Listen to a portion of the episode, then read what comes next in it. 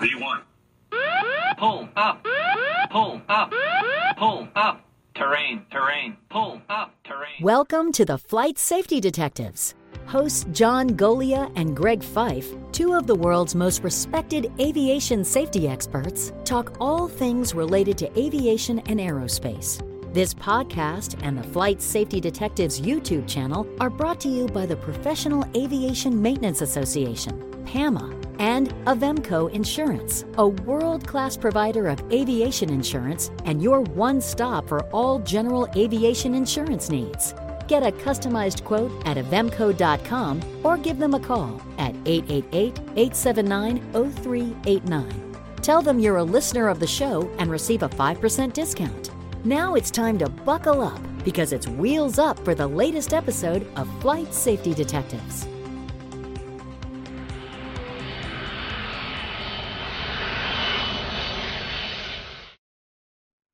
Well, hello, gentlemen. It is another episode of Flight Safety Detectives. Man, it feels like I've been gone forever. It's good to see you both and do another show. And I think this show is actually maybe going to close out the year for us this year. So we'll get right into it.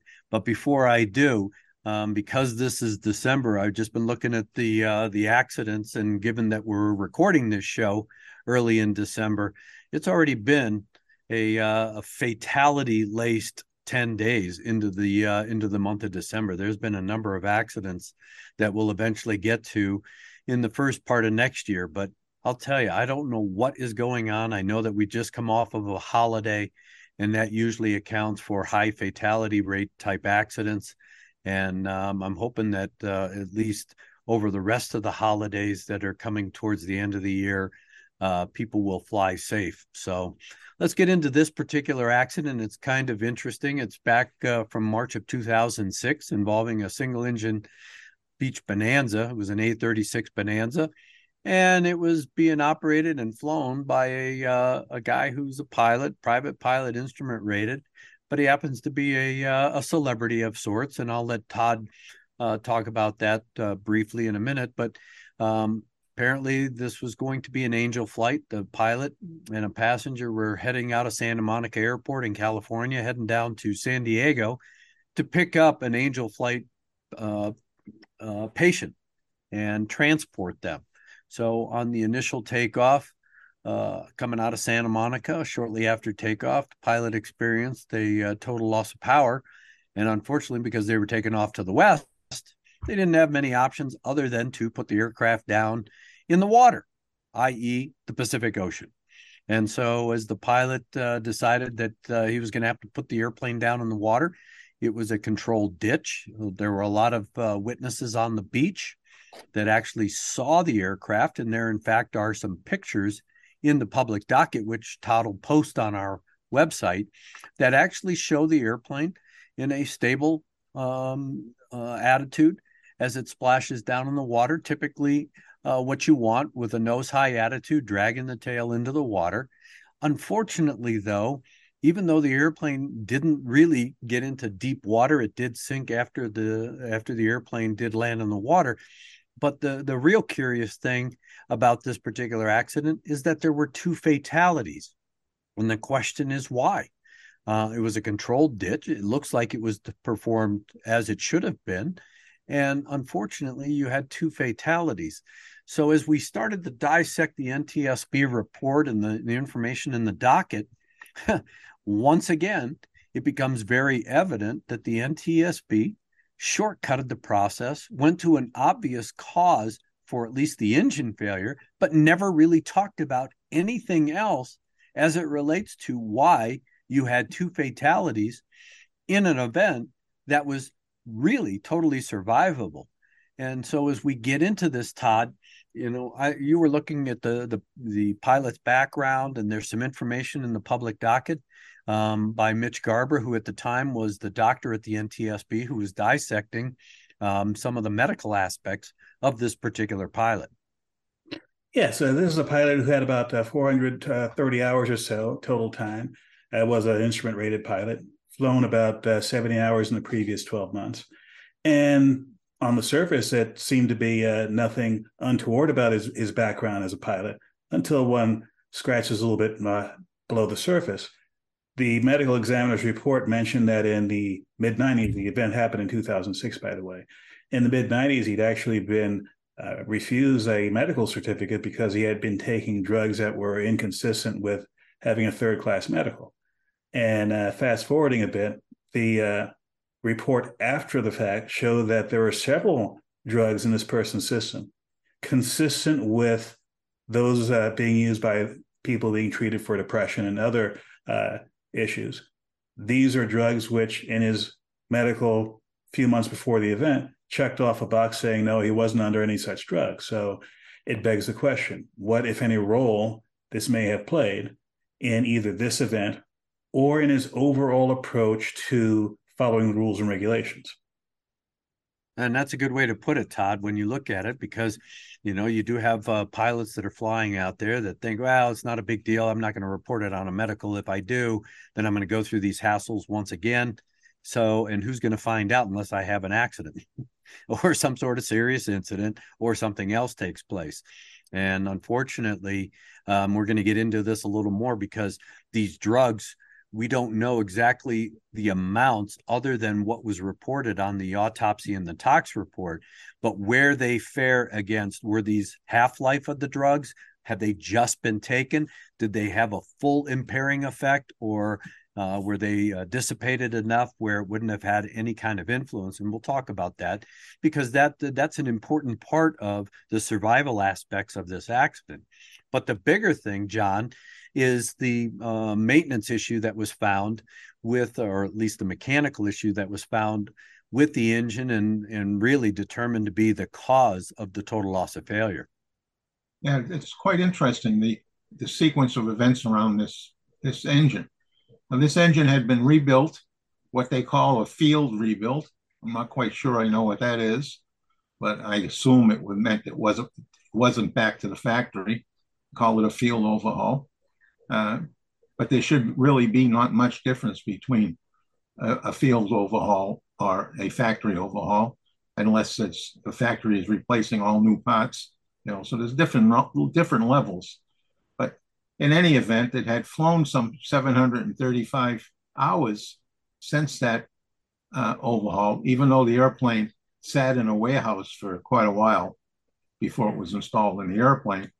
But then, about 230 hours ago, prior to the accident, it had all six cylinders, pistons replaced and assumed piston rings because of excessive blow-by on the annual inspection. So that's normally not a big deal. You don't disturb the connecting rods at the crankshaft to do that, although as you rotate it around to make this the assembly and disassembly, process. They're right in your face. They're right up close. Doesn't mention a word in the report about did the individual do any inspections.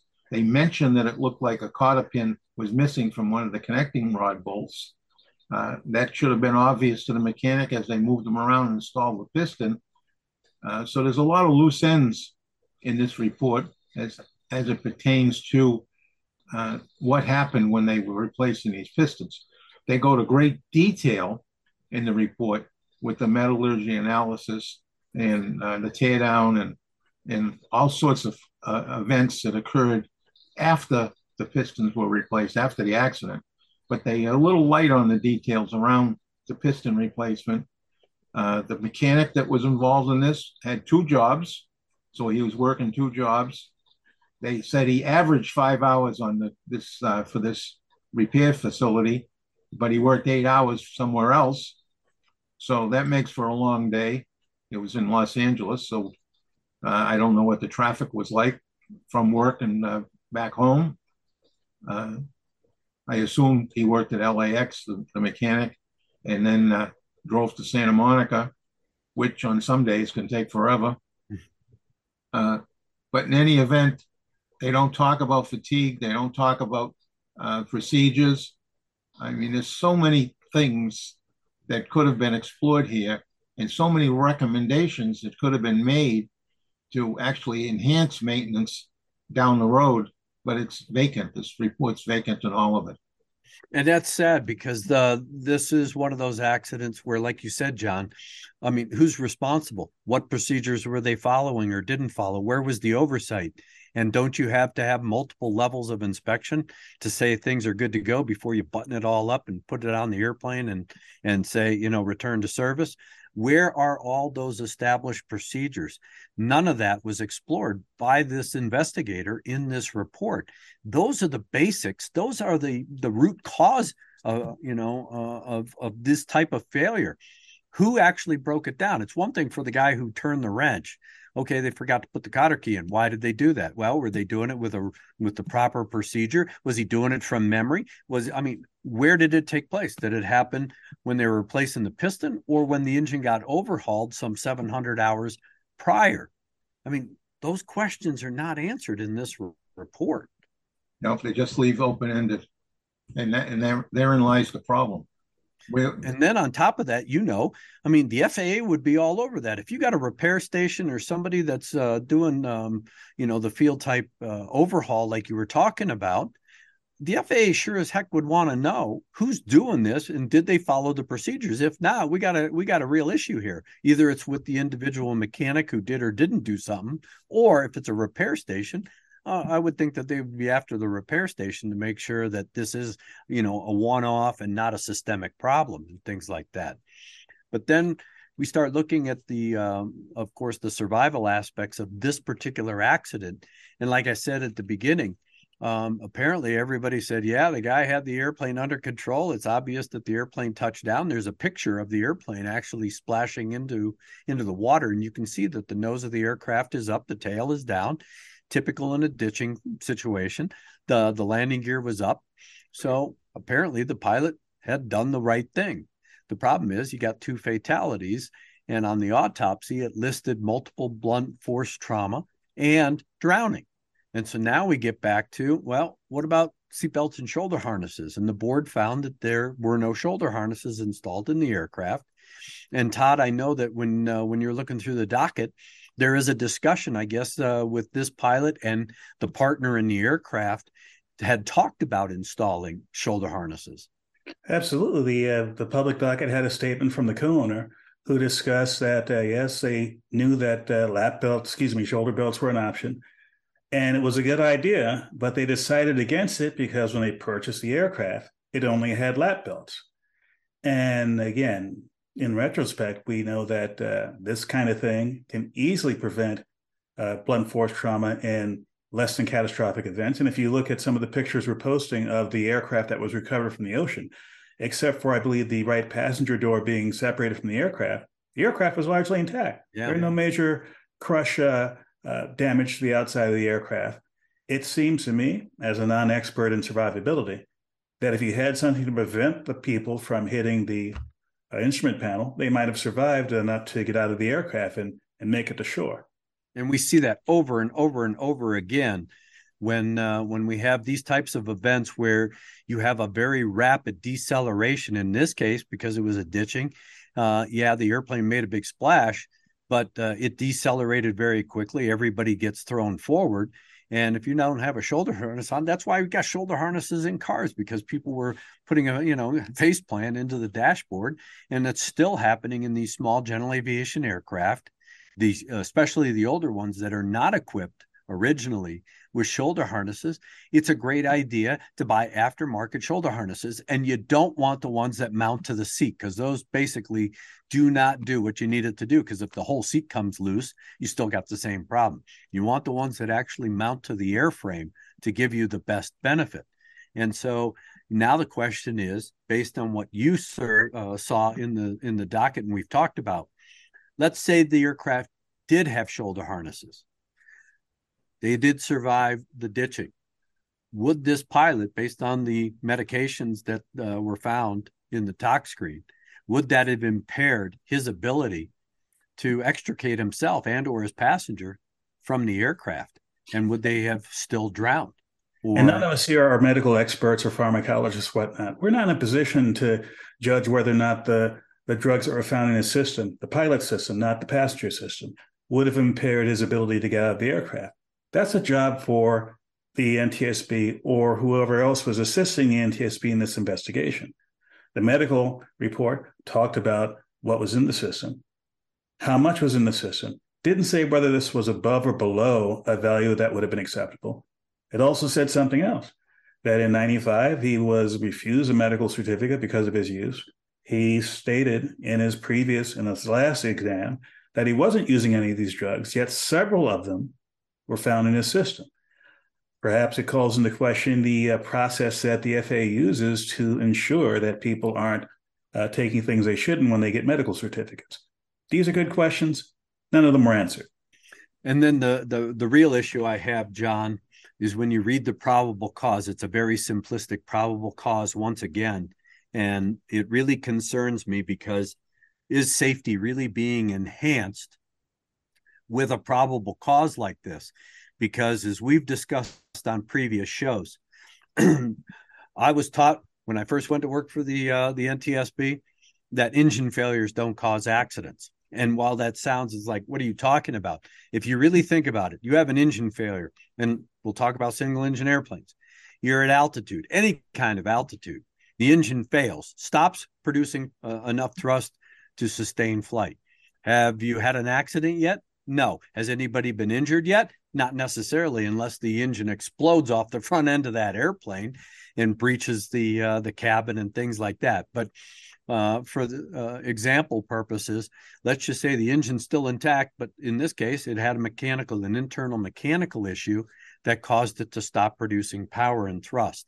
So now the question is, now you've got a glider. That airplane was still intact, still flyable, and it's obvious that the pilot was able to get the airplane down in a controlled manner in a ditch. And it wasn't until the aftermath, that was the impact with the water, where damage to the aircraft occurred and injuries were incurred by the passengers. Yet this very simplistic probable cause that the NTSB put out was the NTSB determines the probable cause of the accident to be the failure of the aviation maintenance technician to properly torque and cotter pin the #2 connecting rod bolt at their attach point to the crankshaft, which resulted in the separation of the connecting rod in flight and a complete power loss. Thank you very much for telling me the obvious. One, you don't identify who the, quote, mechanic is, what facility they were at, what they were following, what they were doing. They didn't just magically not do that. Did they get distracted? Were they complacent? Were they fatigued? Were they rushed? All of these things needed to be ferreted out to really determine why that was the problem that started the whole chain of events. But again, that engine failed in flight. The airplane hadn't crashed yet. Injuries hadn't been sustained. And when they talk about all the medical stuff, Todd, in Dr. Garber's report, it's buried in the docket. They don't mention it at all in the factual portion of the report. And then on top of that, they do allude to, in the factual report, things about shoulder harnesses. You know what? I want to know, as part of the probable cause and contributing factors as to why this was a fatal accident, what was the cause or contributing factor? It wasn't this engine failure. It was the fact that when they impacted the water and the airplane didn't have shoulder harnesses, that may have contributed or caused the injuries that were significant enough to knock them unconscious because they had multiple blunt force trauma. And then they eventually drowned, which means they couldn't extricate themselves because of that trauma. That's a contributing factor to the fatality portion of this accident, not the fact that somebody forgot to put a cotter pin in a bolt. That just tells me what happened with the engine, but that doesn't tell me why this was a pure accident. Yeah, and you know, as you were going on, I was just thinking the shoulder harnesses in the piece. I mean, we have seen, and we just did an accident not too long ago, where they attached the shoulder harness to the seat, the aluminum seat, right? And it gave way under the forces. So it was as good as nothing.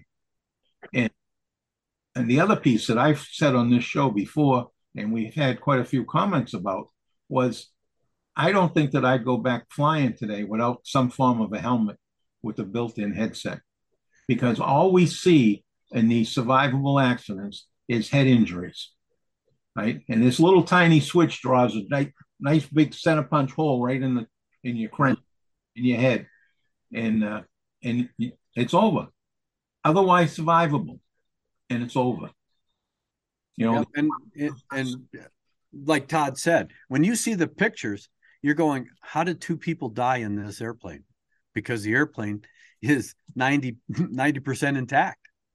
And it is something as simple as that, John, where you get thrown forward because you're not restrained. And now you are hitting dials, switches, knobs, and a variety of other little things that exist on an instrument panel in any general aviation aircraft. Yep. Head injury. Yeah. Head injuries. I mean, we hundreds and hundreds and hundreds of otherwise survivable general aviation accidents. You know, and so, the military has helicopter, or every pilot, regardless of the airplane, has a helmet. Right? There's a reason for it. They've experienced it. Now, you've seen it, but you know what? We can't even get shoulder harnesses. So what are the chances of getting a regulation on helmets? Not very good. Yeah, well, you know, you can't go out there and fly a nice airplane with a helmet on and get out of that and still look good, because you'll get helmet hair and you won't really look cool when you get out of the airplane. So people aren't going to wear a helmet. But the point being, the takeaway from this is that if you have an older aircraft, an older general aviation airplane, I don't care which one it is, if it doesn't have shoulder harnesses, you should put them in there. And the reason for it is this particular type of accident, where you're successful in doing something, you get the airplane down in a field because you had an engine problem or whatever, only to die because the airplane came to an instant stop and you got launched through the front end or you got thrown forward. Why? Because you were not restrained from the waist up. And we've all seen, especially in this line of work, we've all seen very survivable accidents. I don't know how many I've done where I walked up going, I just don't understand how 5 people could have died in this accident when the airplane is still intact, the seats are in place, yet 5 people lost their lives. And a lot of it is because they were not restrained by shoulder harnesses and that they came forward. The 2 front seat people hit the instrument panel or things along the instrument panel, and the people in the back hit the seat in front of them. And again, those are metal seats. They have little things that are sticking up. They're sharp things. They got headrests that are in front of them, and they end up hitting the supports for those headrests or some other bracket on the back of a seat. It's that fast. So the point being, you got a general aviation airplane, spend the money. That's what it's all about. Spend the money to ensure the highest levels of safety by putting in shoulder harnesses. That's the bottom line. So, well, you picked a good accident, Todd, to dissect. And again, I think, you know, with this, and this guy was a game show host, you know, okay, so he's definitely not, he definitely wants to look pretty when he gets out of the airplane. He's not going to wear a helmet, John, but he, you know, they should have had shoulder harnesses. They talked about it. I can't believe he talked about it and then decided, we don't need them. Really? Then why'd you even talk about it? So it's kind of curious, those little discussions, if you will. Now, we had some comments when I made that my comment about helmets. We had some people contact us. I wonder if they ever did anything with that, with the helmet. One guy said he was definitely going out and getting himself a helmet. I wonder if he did it. Well, I'll tell you what. The guy, whoever sent that message to us saying they were going out and getting a helmet, give us a follow-up. We want to see you in your helmet. Love to see that. So, well, gentlemen, like I said, it's always good to be back with you. And we dissected, I think, a good accident. It's a perfect accident to talk about the little things, not the big things that can hurt you or kill you in general aviation aircraft. And it is better to be safe than sorry. And it's worth spending the money. So, Todd, because the matriarch here, you know, gets the last word. Is he the matriarch or the patriarch? Patriarch. No. He's the matriarch for us.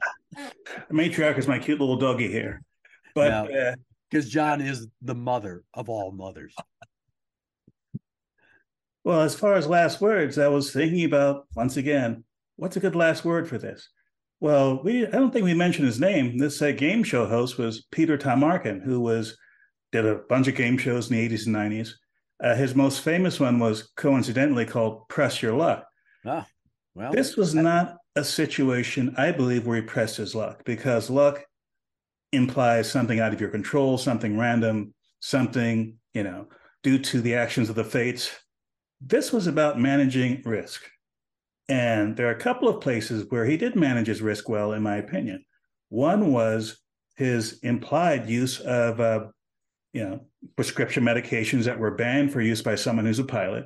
And there's nothing clearly that shows that this might have been a factor. But still, if you're playing by the rules other than the regulations, you're increasing your risk. The other risk increase was by him and his co-owner having a conversation at some point and deciding, you know what, these shoulder belts might help us, but this airplane didn't come with them, so what the heck? And the other place where risk was not managed was by the NTSB. There are several issues we saw here, which at the very least they should have raised or should have explicitly put into the causal statement or the supporting statement for the causes of this event. So let this be a lesson. Learn from, I wouldn't say errors, learn from the decisions of others. Whereas we've said here today, those decisions could have been better. Yeah. No, that's a great way to put it, Todd. And yes, John, everything I say that sounds derogatory is with love from my heart. Trust me. So I will leave you with our last words. It's like Putin's love for I don't even want to finish it because I'm laughing.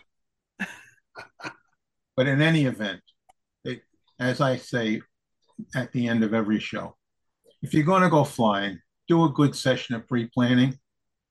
You know, this is a good example of an engine takeoff, a takeoff with an engine failure on takeoff. Now, they happen all too often. It's a period of time in that engine's performance where it's under the maximum strain. If something's going to go, that's when it's going to go. And you should have in your mind laid out where you're going to go with the airplane. And I would give this guy the benefit of the doubt. I think he was ready for it. I think he did the right thing. He got it down in the right attitude. I think he was prepared. Just the outcome didn't go as it should have. No shoulder harnesses. Maybe they're cheap. Maybe they didn't want it. I fall back on my helmet. Protect your head. Doesn't have to be fancy even, but get something to protect your head. And after you get out to the airport, do a good pre-flight. We see far too many accidents that either appear or are caused by a messy pre-flight. I still see them. I just saw one within the last 4 days at the airport. A guy went out and all of a sudden he was in the airplane starting it up. He hadn't been out there but a couple of minutes. I wasn't watching him through the whole event, but I mean, I just went from about 25 feet, 30 feet, and he was approaching the airplane, and then he was in it, starting the engine. I know he couldn't have done a pre-flight in that time. And make sure you touch your airplane. Wiggle everything. Make sure it's tight.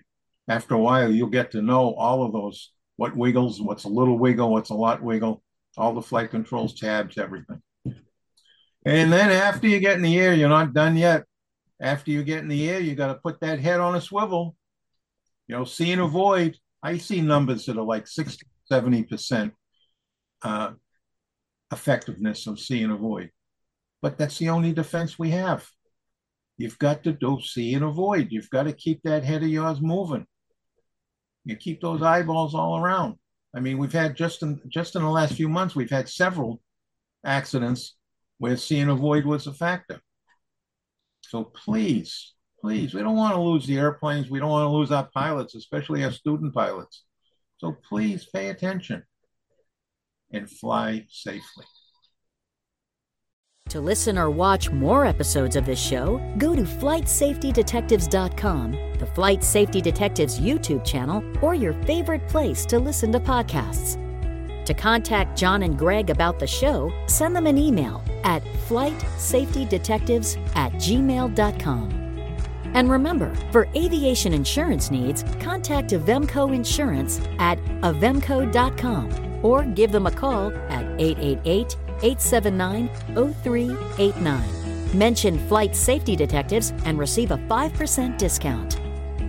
Thanks for listening to the Flight Safety Detectives, and remember to always fly safe.